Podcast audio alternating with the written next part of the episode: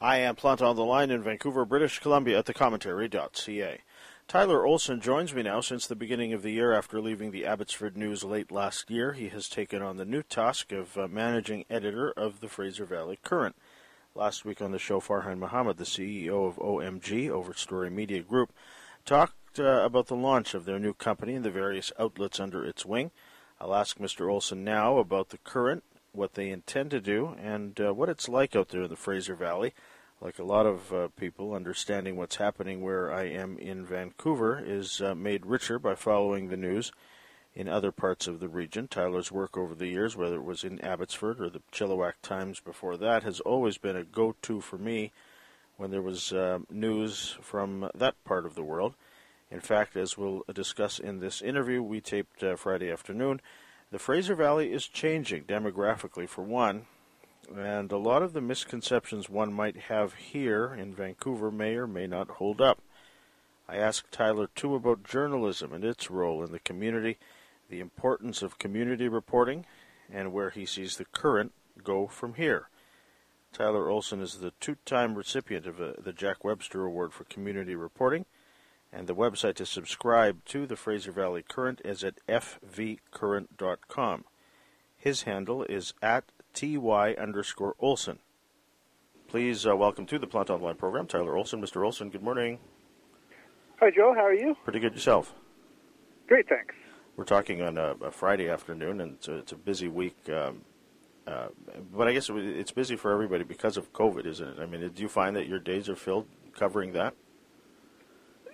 It's been busy for me lately because I've been starting this uh, new publication out here, and so it's it's just an ongoing, general kind of building anything is is you have a lot of tasks in front of you. So your days fill up with those tasks, and the next day you get try and get to the ones you uh, didn't complete the last day, and then start on a bunch of new ones.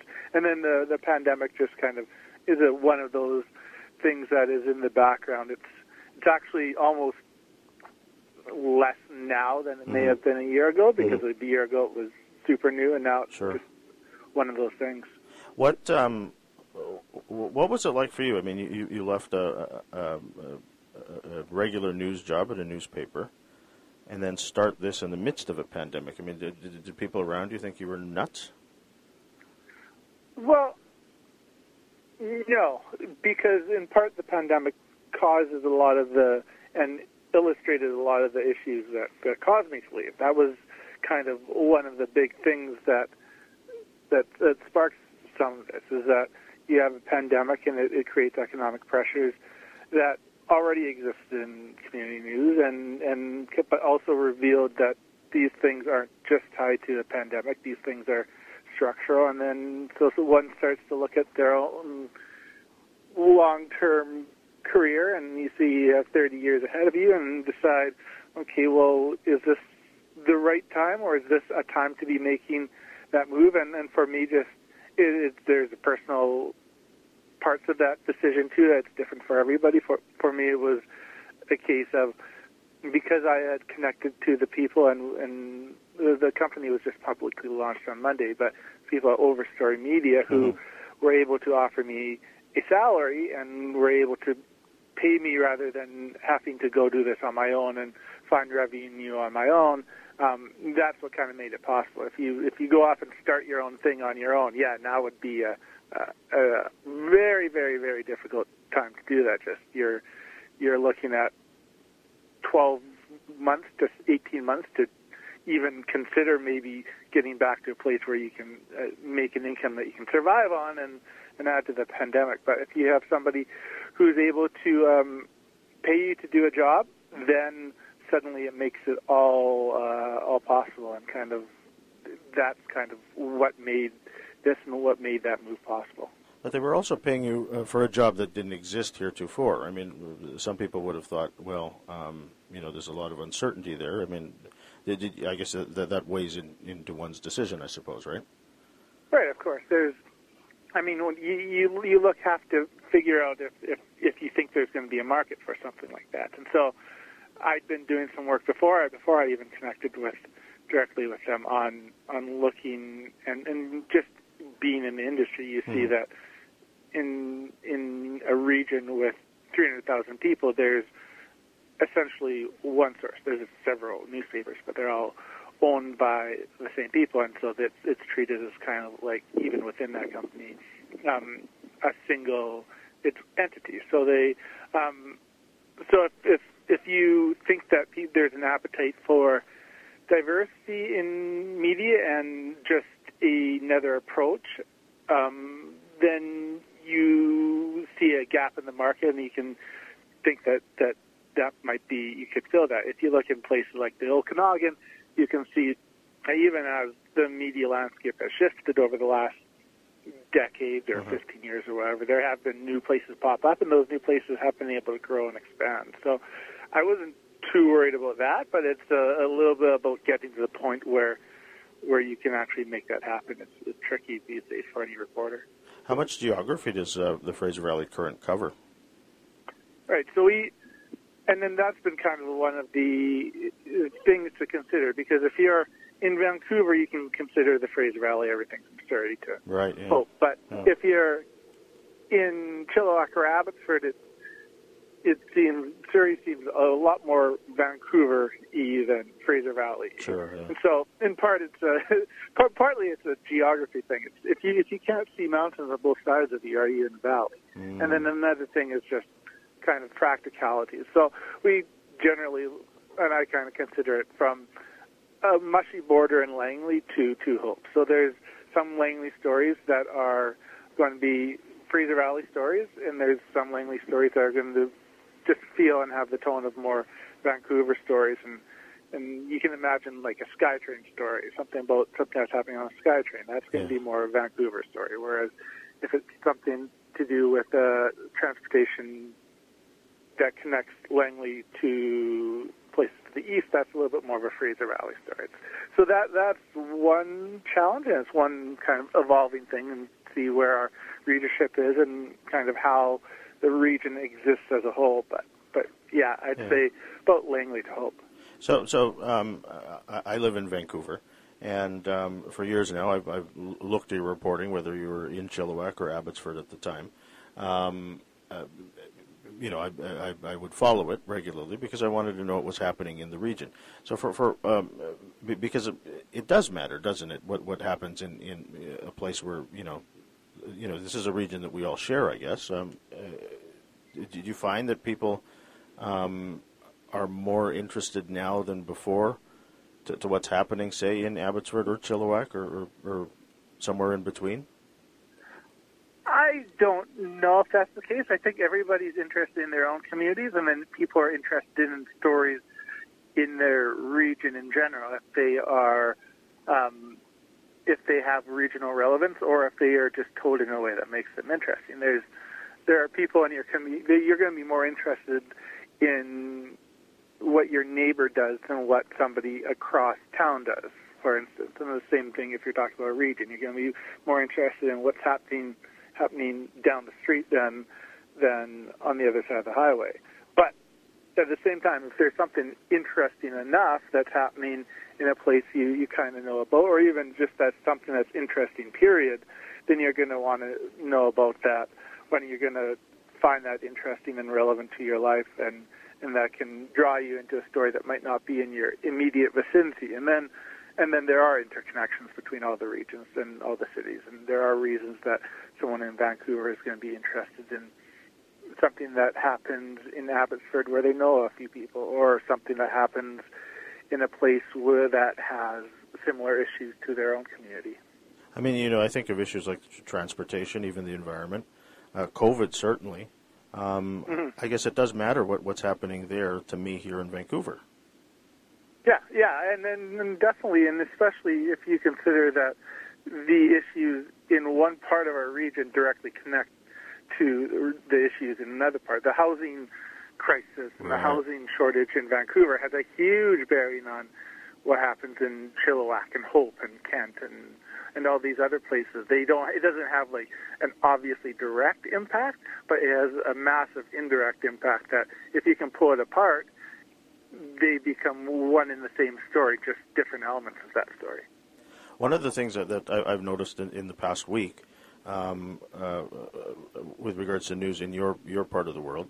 Um, the uh, we've seen stories about uh, you had this this this rather bizarre interview with with an Abbotsford councillor um, this past week uh, about um, some sentiment she had about um, COVID, and um, there's news um, Friday afternoon about uh, an Abbotsford uh, school trustee um, whose who, whose posts regarding COVID are rather controversial. Um, is it, one would assume living here in Vancouver that that that, that sort of skepticism is, is, is prevalent there. But I mean, I, I, see that here too in Vancouver, so it's not you know the, the, that's not a good point. But um, is that something that you're encountering? I mean, you, you know, you you, you uh, have a, a, Facebook group for, for Fraser Valley Current. You you see the, the tweets, you see the comments on on other uh, social media platforms. Um, is there an increase in, in, the sort of skepticism as to the government and, and, and how they're handling COVID in the Fraser I, Valley as opposed to elsewhere?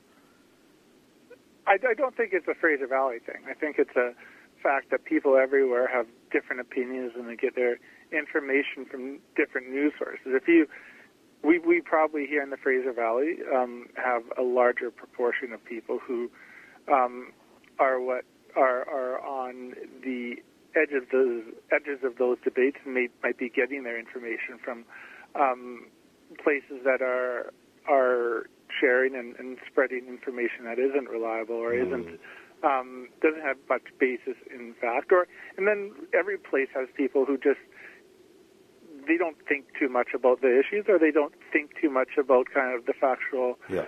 bearing that underlies their thinking. So they might not put too much thought into into sharing stuff or, or thinking stuff or, or even putting out there.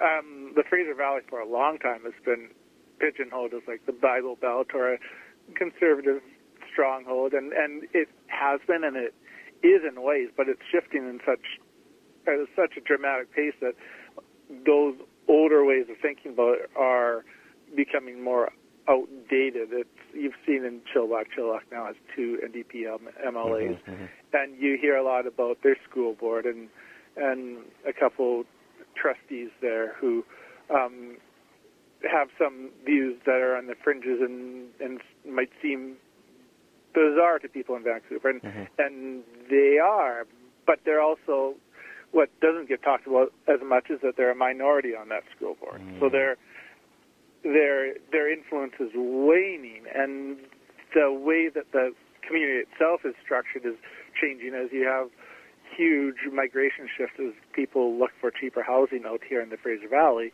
that has impacts on all sorts of things, and it's really changing the region in ways that I think are really interesting, but ways that if you don't live here or you just live here and don't pay too much attention, you might not even realize until until you look to see who you've elected and the person who's siding with the most famous school trustee has lost, and the person mm. who is has the billboards against them, calling them horrible things on the side of the road has won because of, of just those shifts in, in population and demographics. So it, it does make sense that, that one launches a, an outlet like uh, the Fraser Valley Current in this time where demographics are changing and news consumption is changing, isn't it? Yeah, I mean, I don't know if it's tied to that particularly here, or part of the reason you go into this job is to do something that's fun and fulfilling. That journalists don't make a ton of money. It's not. You have skills that can be used in more profitable ways, but if the job is fun, then you go into the job. And if the job becomes less fun, or if the job becomes more stressful because of resource shifts or anything else that impacts the job, then you end up losing a lot of reporters. And then, so that's one of the things that has driven this and driven other things, I think, is that kind of in the same way you have a demographic shift in the Fraser Valley, just as journalists as a whole, you have a change in kind of the way the work is structured, and people are less are are getting tired of the the kind of often the social media driven mm-hmm. um, way that if a publication is trying to capitalize and trying to maximize the number of page views or the, the, the online audience, then social media can influence that in certain ways, and and that can be harmful both for the quality of the work, but also just the the quality of the job. And and then so what we're doing is we have a newsletter which um, is modeled on Capital Daily, which is a mm-hmm. newsletter of Victoria with 50,000 subscribers, and then we'll be launching a full website with with with areas that or that, that can be home to longer, more in-depth pieces. And so the newsletter provides kind of more of a direct connection to readers, and the the website will provide more home for longer quality journalism. And and together they kind of hopefully can form a basis that can will will be able to kind of make a biz, make the business of producing journalism um, align with what kind of journalism I think is needed, but also what kind of journalism just a guy gets into this in the first place to do, which is doing interesting things, talking to interesting people, and then producing stuff that is meaningful and, and sheds light on what's happening and answers like the how and why questions, not just the what and where and when. So you're the managing editor, so you have um, responsibilities, obviously, with regards to journalism. What about the business side? What about how to make an enterprise like uh, Fraser Valley Current profitable, especially? I mean, you know, th- that's a, obviously an imperative that um, all, all, media outlets have to deal with. Um, Great. Is that part of your day in terms of, of, of having to figure out how, how to make money, say? Thankfully, that's not a huge part of the job. That's one of the benefits of um, being part of something like what Overstories is. We have support there. So I'm not selling ads. So I'm not um, hugely involved in, in that. I am involved in discussing things like, and I, I've thought a lot about, um, because it is important for news to be sustainable. And so the idea was, and frankly, the idea before I even went to Overstories, you can see there is a world in which purely advertising driven content and news is less profitable than it has usually has been in the in the past and is um, and is in forms that um, create that that drive a lack of quality.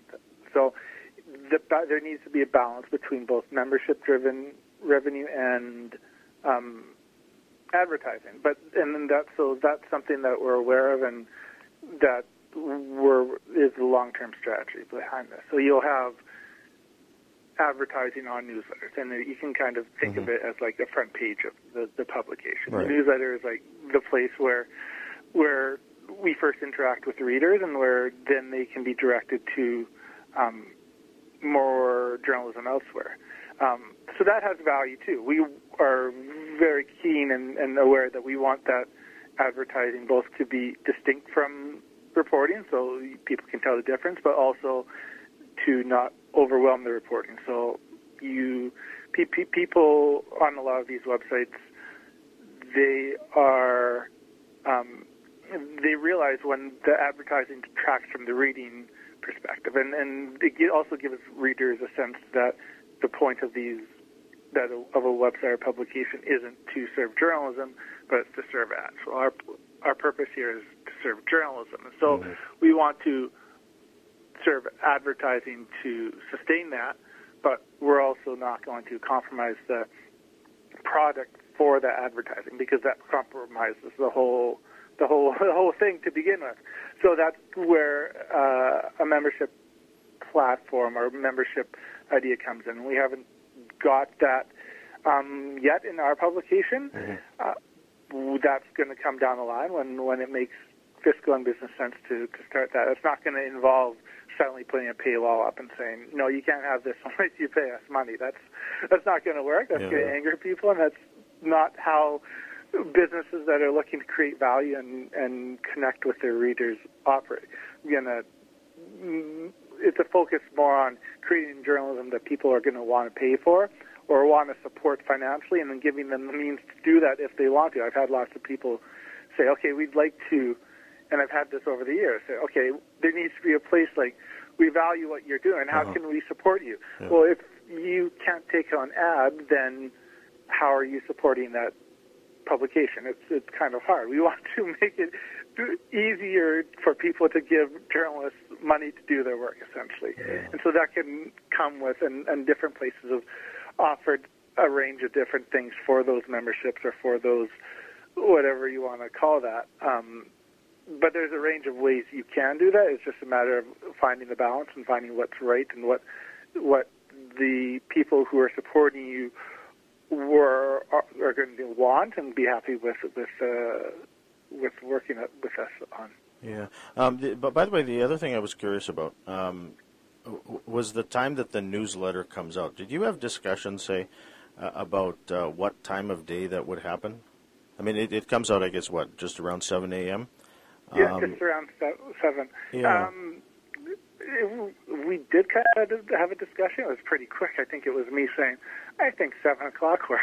Uh-huh. Um, I know that that a lot of people get their news or, or are interested in getting news before they go to work, especially in a place where Fraser Valley has a large ed- educated workforce, but we also have a large a number of residents and people um, who go to work and they don't spend all day on their computers. Yeah. They go to work in the trades or whatnot, but they're informed and they care about their community, so they they check things out before they go to work and then they check back later. So, so seven o'clock, I know that you can see across different news outlets that people like getting information at that time, and so that's kind of just when we thought it best. That's something that we'll take a look at going forward too. But too, when you give people something first thing in the morning, it also connects it to like it's the start of the day. It's not Yeah. like we're not catching up on anything. Not Sure. not much has happened yet, and it also relates to kind of the idea that it's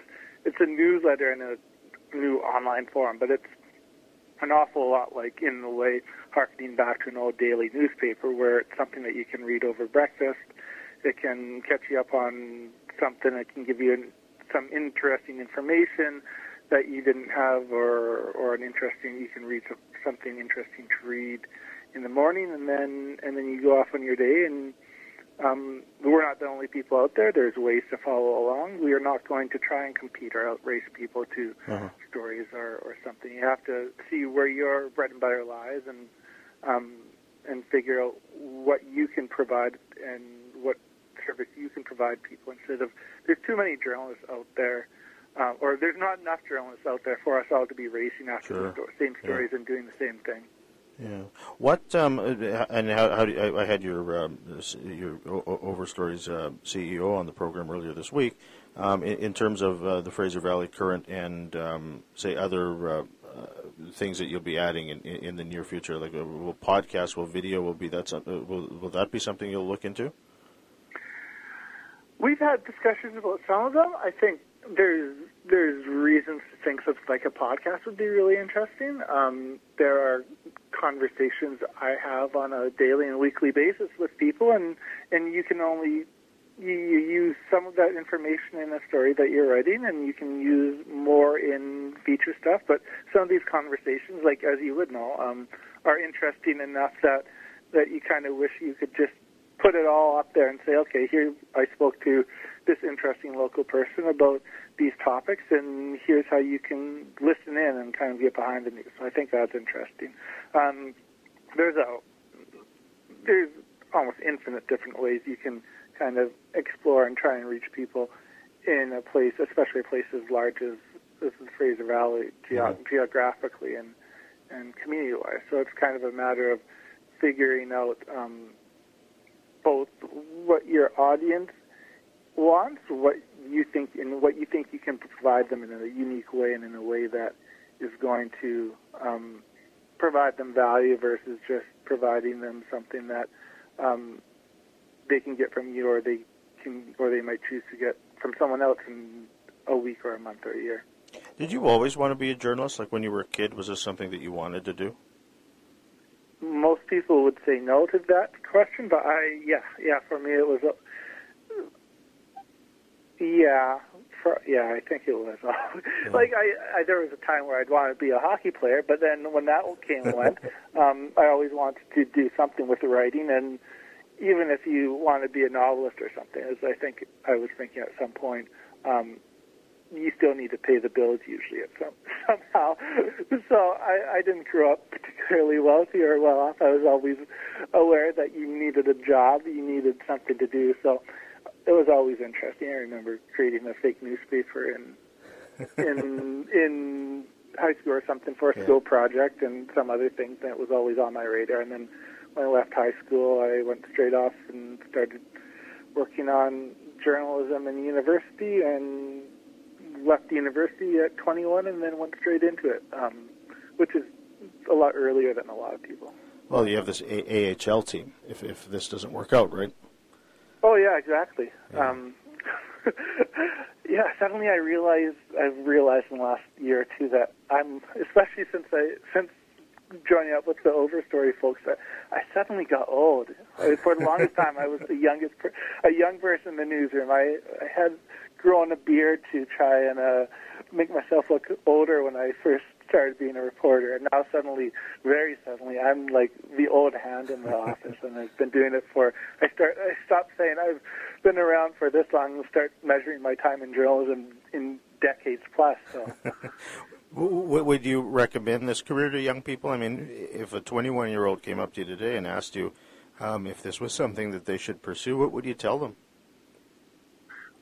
Yeah, that's one of those awesome questions that if you ask a lot of people, a lot of working journalists, they say, no, that's just.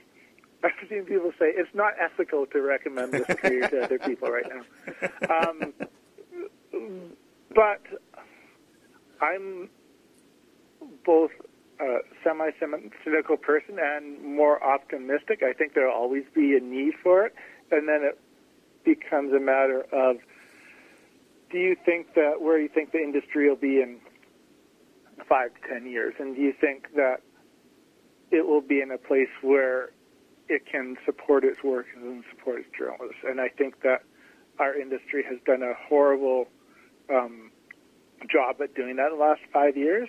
I think that people, it's not even just the layoffs, and the layoffs are what gets most of the coverage. And it's partly that, but it's that and the pay, but not even just the pay. It's, the mm-hmm. pay hasn't risen. The pay is still pretty not good in most places, and in a lot of places it's downright atrocious. But it is the pay, and then it is not just the pay. It's also largely been the fact that place that journalists journalists have been asked to do more and more with less and less. And mm. you think, okay, that's just a little bit. That just means do work more work. But when you build that over years and years, it becomes hugely stressful to people, and it's taken a huge toll on on just dozens of journalists. And I've talked to a lot of them the last year or two, and people are burnt out. They're stressed, and mm-hmm.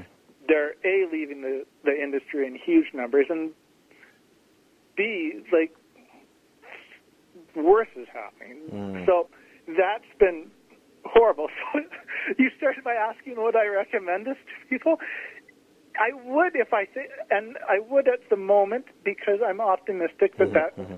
can't continue. I don't think that that's a sustainable way for this industry to go, and I think that the companies that do that will have to reckon with that, and they are going to be reckoning with it very soon because otherwise they won't have anybody to provide the product product around which their business is based. Um, that's my optimistic view, and I hope that the places that are providing a better work environment to people will be the ones that will be able to recruit people and recruit people who can create journalism that people will pay for and people will support and businesses will support with their money. Um, so, yes, I hope mm-hmm, so. Well, I, I don't think it's either optimistic or, or pessimistic. I think it's realistic, and I think that's what people.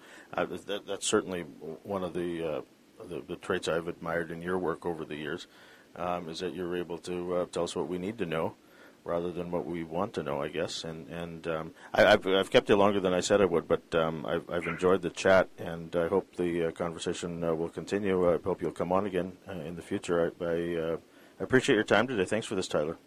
I really appreciate appreciate you having me on. It's, it's been good, and I like talking about this stuff, even if it I can end up in a gloomy spot once in a while. I really appreciate what you've been doing, and it's it's good to have people like you in in, in the local kind of landscape to to be able to talk about these on on a local level and talk about people in the community. So I really appreciate that.